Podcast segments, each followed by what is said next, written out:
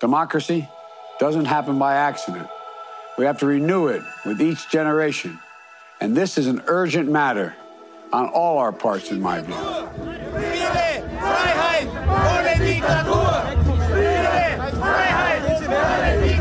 The coronavirus pandemic is causing a worldwide crisis for democracy. That's the conclusion of Freedom House, the US based research group. Další rok, strávený ve stínu pandemie, připravil zkoušku odolnosti pro demokratické vlády a instituce po celém světě. Debata o tom, jak obstály, není u konce. Stejně tak pokračuje diskuze o tom, jak demokracii před sílícími útoky ubránit. V jakém stavu po dvou bezprecedentních covidových letech je? Jak moc na současné situaci vydělávají populisté a autoritářští lídři? A jak si na Prahu roku 2022 vede demokracie v Česku? Je pondělí 3. ledna. Tady je Lenka Kabrhelová a Vinohradská 12. Spravodajský podcast Českého rozhlasu. Petra Guasty, docentka politologie z Fakulty sociálních věd Univerzity Karlovy. Dobrý den. Dobrý den. Globální dění už téměř dva roky de facto diktuje pandemie COVID-19. Má dalekosáhlé důsledky. My jsme byli a stále dál jsme svědky poměrně nebývalých opatření. Uzavírají se hranice, částečně se omezil volný pohyb osob v teritoriích, kde to nebylo běžné, třeba i v Evropské unii. Zavádějí se nové povinnosti, třeba povinné očkování a tak dále. A tohle všechno se promítá i do samotného fungování jednotlivých společností.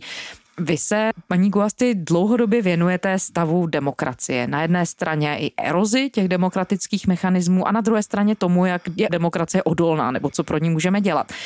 Dá se jednoznačně říct, jestli COVID znamená zvýšenou hrozbu pro liberální demokracii? Co jsme se za ty dva roky dozvěděli? V průběhu pandemie podle většiny indexů demokracie, například Varieties of Democracy, se nacházíme ve vlně autokratizace. To znamená, že demokracie eroduje po celém světě, především se to týká zemí, jako je například Turecko, Maďarsko, Polsko, ale i Mexiko. To znamená, že v těchto zemích klesá kvalita demokracie. Ten trend už ale nastoupil před tou pandemí.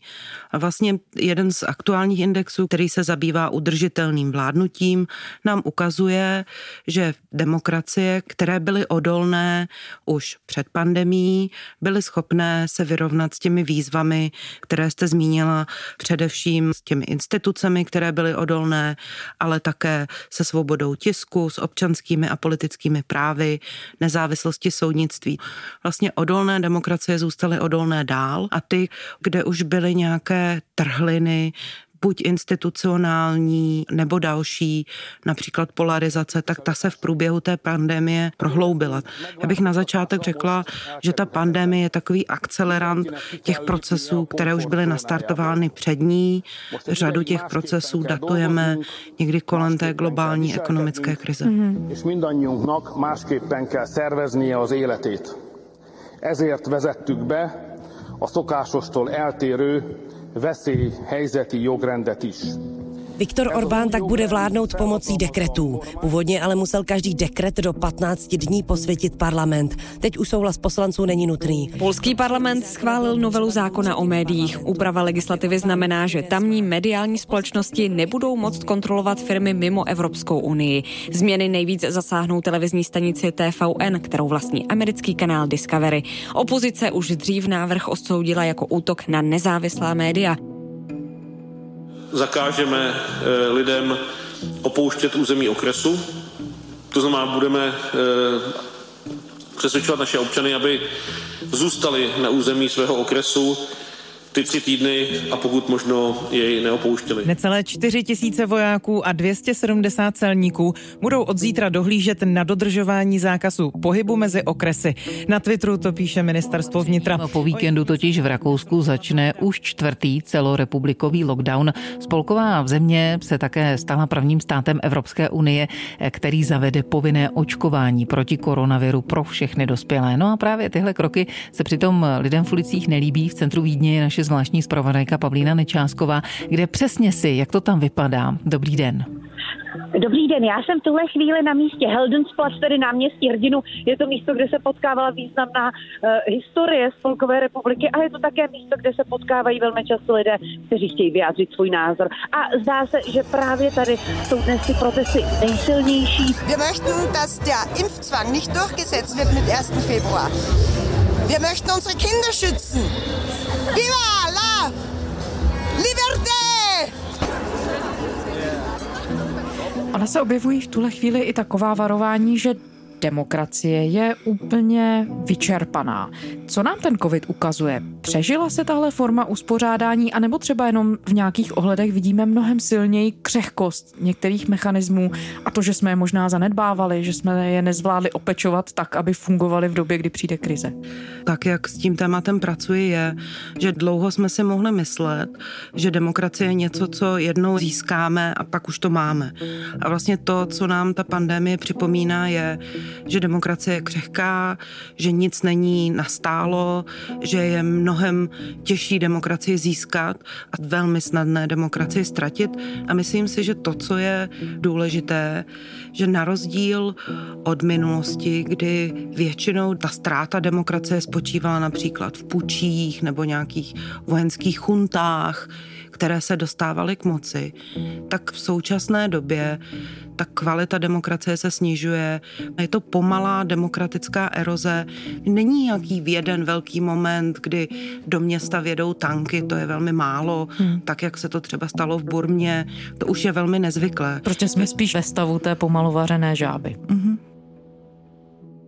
Jsme vůbec schopní pozorovat, v jaké fázi toho vaření v uvozovkách jsme? Já si myslím, že různé země jsou v různé fázi a že je důležité, aby jsme jako odborníci, odbornice, ale i občané a občanky byli neustále na pozoru. Určité malé procesy se časem akumulují a je důležité nepřipustit něco, o co usiluje například technokratický populismus a to je odpolitizování, hledání nějakých jenom expertních řešení bez toho, aby existovala politická soutěž a především otevřená politická diskuze o tom, jak bychom chtěli spolu žít.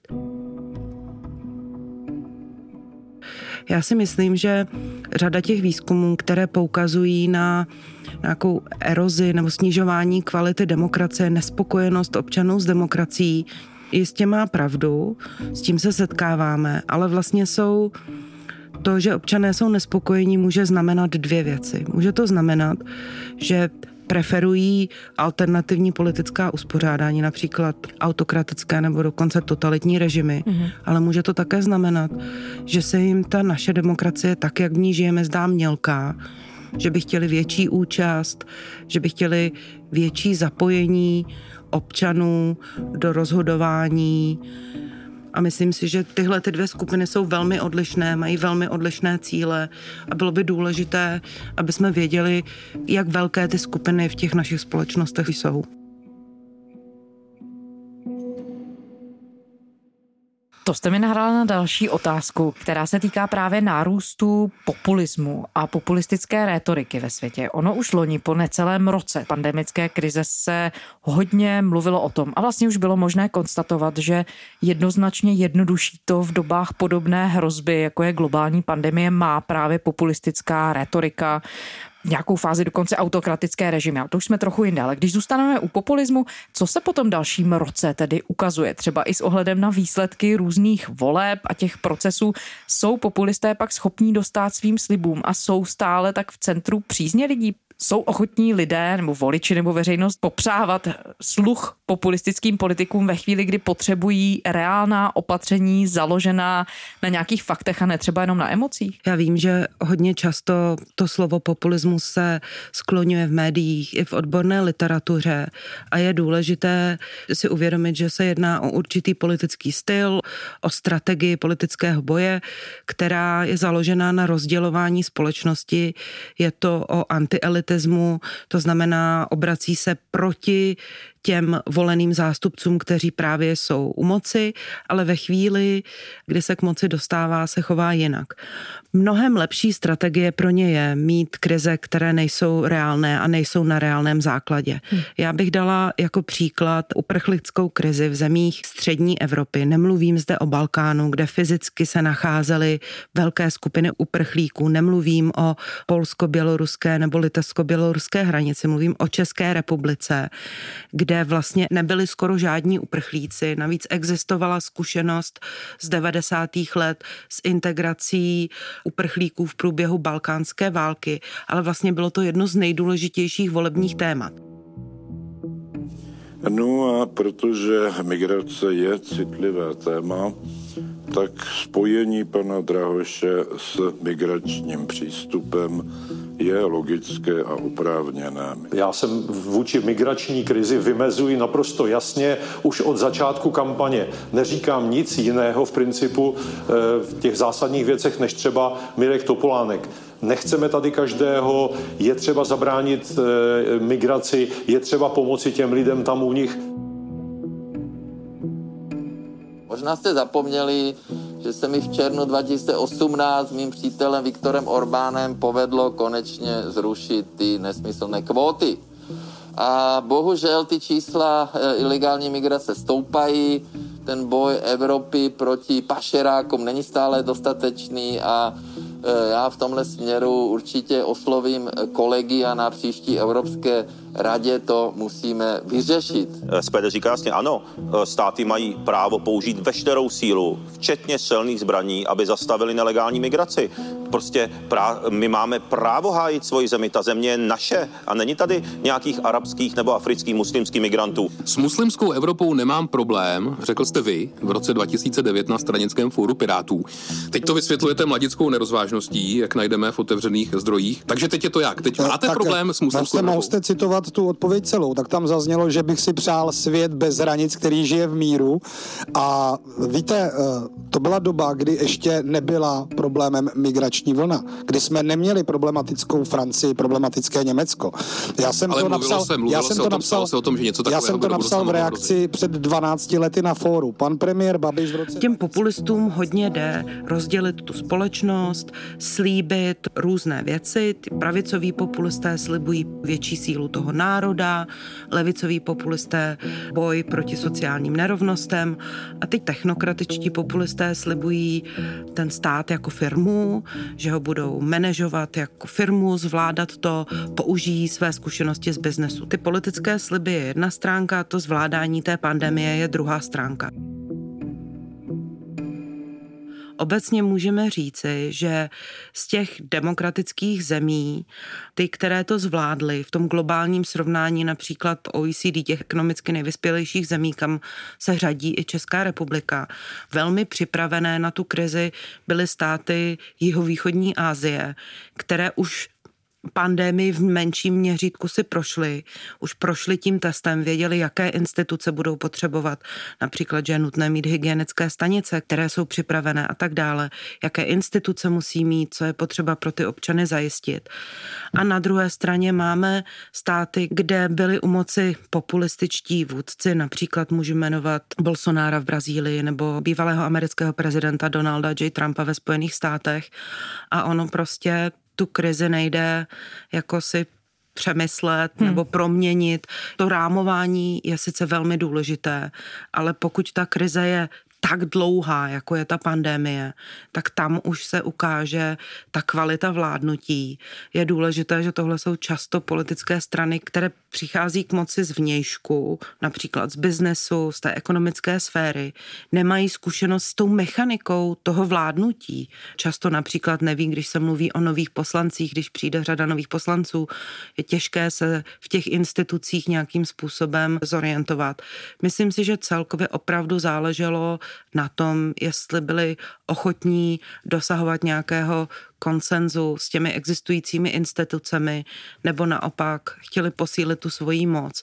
Ale pokud ta pandemie trvá rok a půl, tak pak už je těžké neskládat ty účty a viděli jsme v Izraeli Benjamin Netanyahu, tady trvalo to několika tedy volby, ale došlo k tomu, Donaldu J. Trumpovi se také nepodařilo obhájit a především šlo o ty ekonomické dopady, tedy ne o to zvládnutí té pandemie jako takové, ale o nezvládnutí těch ekonomických dopadů. Sliby jsou krásná věc a občané a voliči jsou jim ochotní uvěřit, ale když pak cítí na své peněžence, že ta pandemie není zvládnutá, například nárůst inflace a tak dále, to si myslím, že je podobné jak ve Spojených státech, tak v České republice, v Izraeli. Z druhé strany, když bychom se na to dívali perspektivou toho zvládnutí nebo nezvládnutí té krize, tak se ale také ukazovalo, a teď už asi se také dá konstatovat za ty dva roky, že v úvozovkách zvládnutou tu krizi často mají autokratické režimy, které s občany příliš nediskutují, zavedou nějaké opatření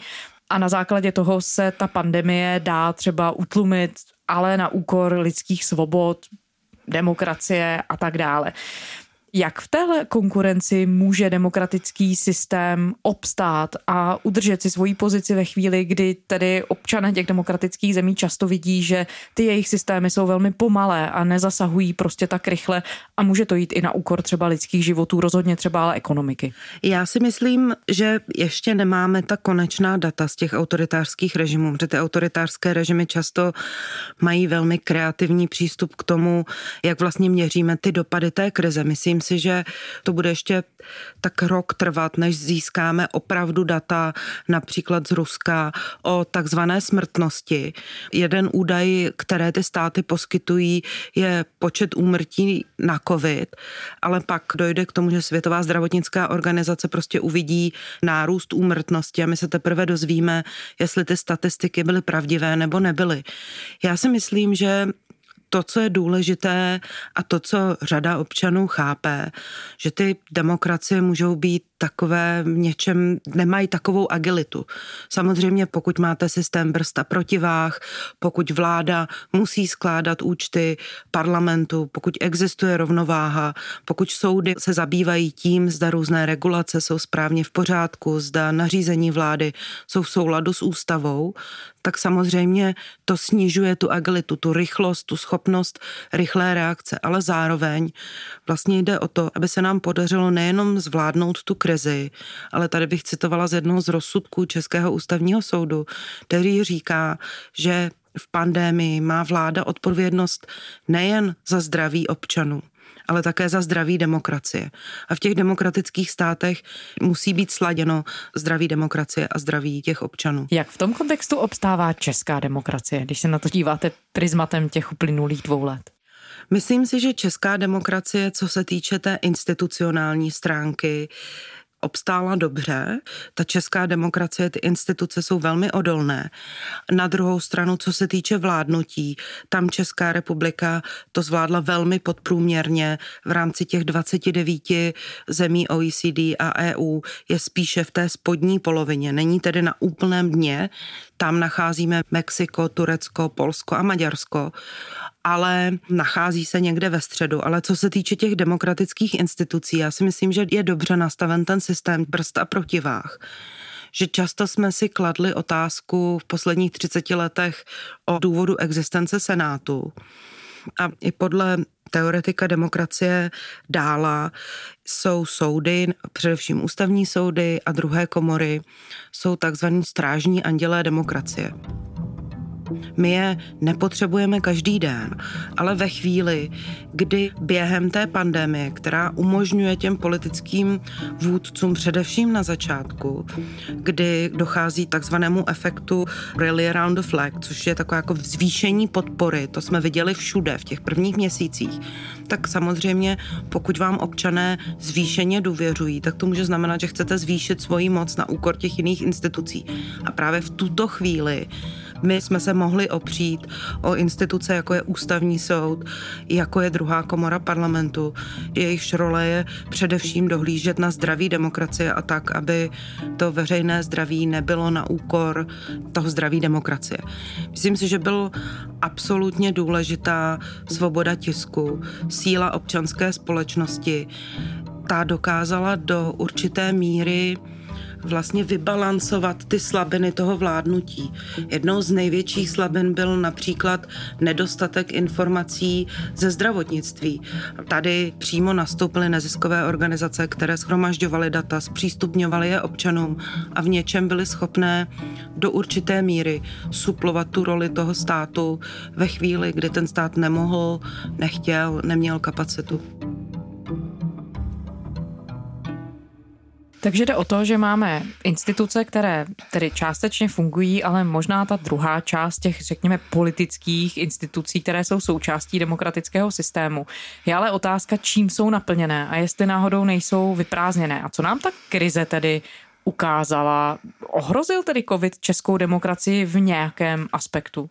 Stejně jako pro ostatní země byl i pro českou demokracii COVID velkou výzvou, kterou ta česká demokracie dokázala zvládnout. Myslím si, že tím, že sledujeme politické dění často každodenně, tak vlastně vidíme určité jevy, které vnímáme negativně tak, že mohou mít dopad na snižování kvality demokracie ale už často nevidíme to ve chvíli, kdy se zapojí ty instituce, že například nejvyšší kontrolní úřad provádí pravidelné kontroly státních zakázek a tak dále, že existují ty opravné mechanismy. Demokracie, myslím si, že teď už víme, že samozřejmě není dokonalá, je to nejméně nedokonalý systém, tak, aby jsme spolu mohli mírově soužít, aby co nejvíce lidí mohlo ve společnosti spolu nějakým způsobem existovat. Je tam samozřejmě důležité, že není neomylná, to víme, ale má možnost ty svoje chyby napravit, má možnost prostě identifikovat, kde jsou mezery. Myslím si, že Zatímco teda ty instituce a vláda práva v České republice velmi obstály, tak to, co neobstálo, jsou samozřejmě jednotlivá ministerstva, vládnutí, nepředvídatelnost těch opatření, diskontinuita, nedostatek transparentnosti. Všichni si pamatujeme, že jsme seděli u televizních obrazovek, aby jsme věděli, jak náš život bude vypadat další den a další týden. Myslím si, že především během pandemie je velmi důležitá expertíza, že je velmi důležité, aby především ta vláda a exekutiva tady naslouchali expertům. Je samozřejmě důležité, jak s tím pracují a zda jsou ochotní se řídit tím rozhodnutím těch expertů. A znovu právě v tom rozsudku Českého ústavního soudu tam bylo poukázáno na důležitý fakt a to je, že i když ta vláda samozřejmě velmi žádoucí, aby vycházela z toho doporučení expertů, tak samozřejmě nadále nese politickou odpovědnost. A tady v České republice, ale i v řadě jiných zemí, v průběhu té pandemie často politici tíhli k tomu, aby tu expertízu používali jako štít, jako zdůvodnění nepopulárních opatření, ale vlastně nikdy nebylo sděleno, kdo byl konzultován například neprobíhaly při těch ekonomických opatřeních tak jako v minulosti nějaké konzultace se sociálními partnery, hmm. s občanskou společností, tak, aby bylo jasné, zda ta opatření mají nějaký ten zamýšlený efekt. Takže myslím si, že spíš tady ta expertíza sice byla často zmiňována, ale byla spíš takový ochranný štít té politiky před politickou odpovědností.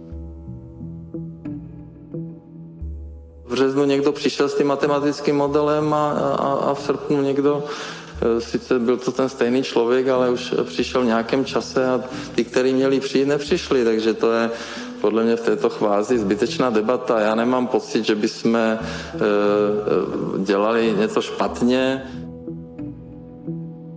Národní koordinátor testování na koronavirus Marian Hajdůch na konci roku končí ve své funkci. Informaci deníku N potvrdil radiožurnálu. Zdůvodnil to tím, že je rozhladěný z toho, jak ministerstvo zdravotnictví přistupuje k odborným názorům. Zároveň kritizoval nízkou míru testování na koronavirus rozhodnutí stav nouze nepodpořit. Podle šéfky TOP 09 Markety Pekarové Adamové zástupci vlády odmítají konstruktivní diskuzi. Nezaznělo ani jednou od pana premiéra, pojďte se dohodnout, pojďme najít nějakou společnou cestu.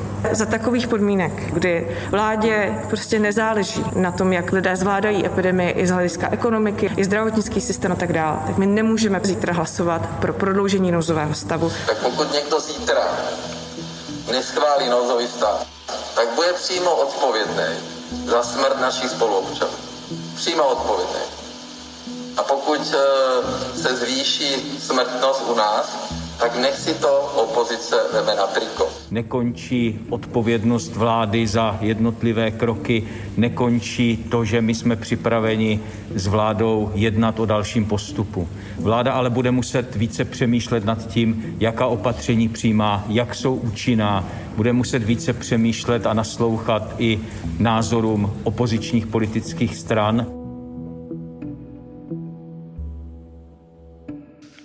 Když se bavíme o tom, že demokracie čelí velké výzvy, my jsme teď chvíli mluvili v minulém čase, že demokracie v Česku obstála, ale asi otázka, jak se bude vyvíjet další rok a co všechno nám přinese.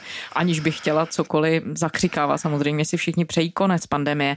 Vyjevují se také nějaké odpovědi na to, jak můžeme demokracii opečovávat nebo s ní zacházet tak, aby na jedné straně docházelo k dobrému vládnutí, aby prostě jednotlivé služky, včetně těch institucí, fungovaly a také asi, aby tomu veřejnost rozuměla, v čem a co může ona sama dělat. Tak to je samozřejmě ta otázka za milion dolarů, kdybych na ní měla odpověď, tak by to bylo báječný. Samozřejmě vždycky jde něco dělat. Myslím si, že absolutním začátkem je potřeba zájmu o tu demokracii. Že to je spíš, kdybych měla najít nějakou metaforu, tak ta demokracie je spíš taková velmi křehká pokojová rostlina, kterou když nebudeme pravidelně zalévat, tak nám uschne. Myslím si, že je také důležité, aby různé složky v té společnosti plnily tu svoji roli. Myslím si, že v České republice nezávislá média velmi dobře plní svoji roli. Bude samozřejmě záležet na tom, jak nová vláda se vyrovná s faktem, že nyní bude v hledáčku těch médií že ta úloha médií je vykonávat kontrolu, dodávat občanům nutné informace. Myslím si, že pro ty vlády, pro všechny vlády je to velmi nepříjemné, ale je důležité, aby se s tím smířili, aby chápali, že to je ta role médií, že role médií je nepomáhat jim v jejich kampani a získávání podpory. Na to musí cílit sami komunikací a politikou, kterou dělají. Také samozřejmě se musí vyrovnat s tím, že kritičtí občané nebudou se všemi kroky vlády souhlasit. Protesty jsou samozřejmě součástí demokracie. Je důležité, aby občané měli práva se vyjádřit, ale vždy záleží na tom, aby menšina vlastně nedržela většinu v šachu. Svoboda jednotlivce končí tam, kde začíná svoboda dalšího. My nežijeme na ostrovech, každý sám na svém, žijeme ve společnosti, všichni spolu. A to, co demokracie dělá, ona nezajišťuje každému prostor na to, aby dosáhl vždy svého. Je to o kompromisu, o tom, že žádná politická soutěž není ta poslední, že vždycky bude další a že jednou prohraju a příště můžu vyhrát. Ale myslím si, že v něčem je potřeba opravdu si uvědomit, že ve společnosti se musí ta menšina podřídit té většině v mnoha věcech, hlavně v pandemii. Petra Guasty, docentka politologie z Fakulty sociálních věd Univerzity Karlovy. Děkujeme za rozhovor. Děkuji za pozvání. A to je z pondělní Vinohradské 12 vše. Děkujeme, že posloucháte. Naše epizody najdete kdykoliv na serveru iRozhlas.cz a také ve všech podcastových aplikacích. Pište nám, naše adresa je vinohradská12 zavináč rozhlas.cz To byla Lenka Kabrhelová. Těším se zítra.